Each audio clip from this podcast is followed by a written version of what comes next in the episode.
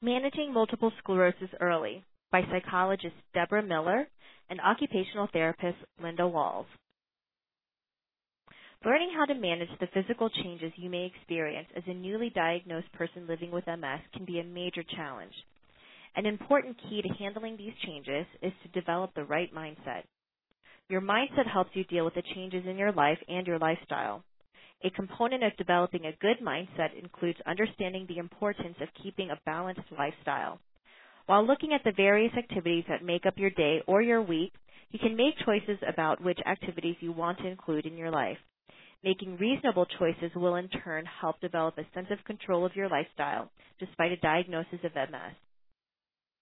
A healthy lifestyle also requires you to look at your social network and how you value your relationships, which keep you connected to your family and your friends.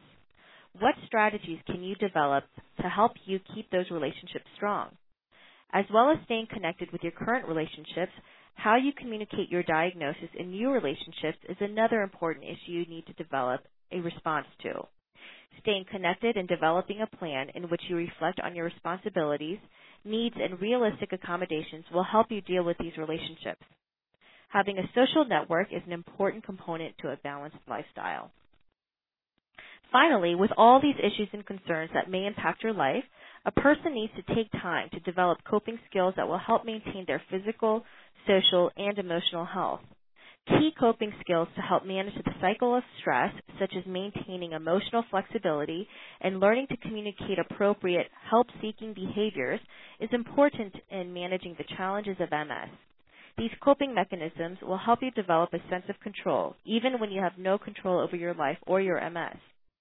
Accounting for the physical, social, and emotional issues that help develop your well being is an important component to managing your diagnosis of MS.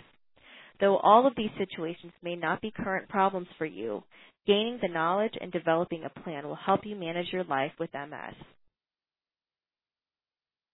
Thank you for listening to this library article.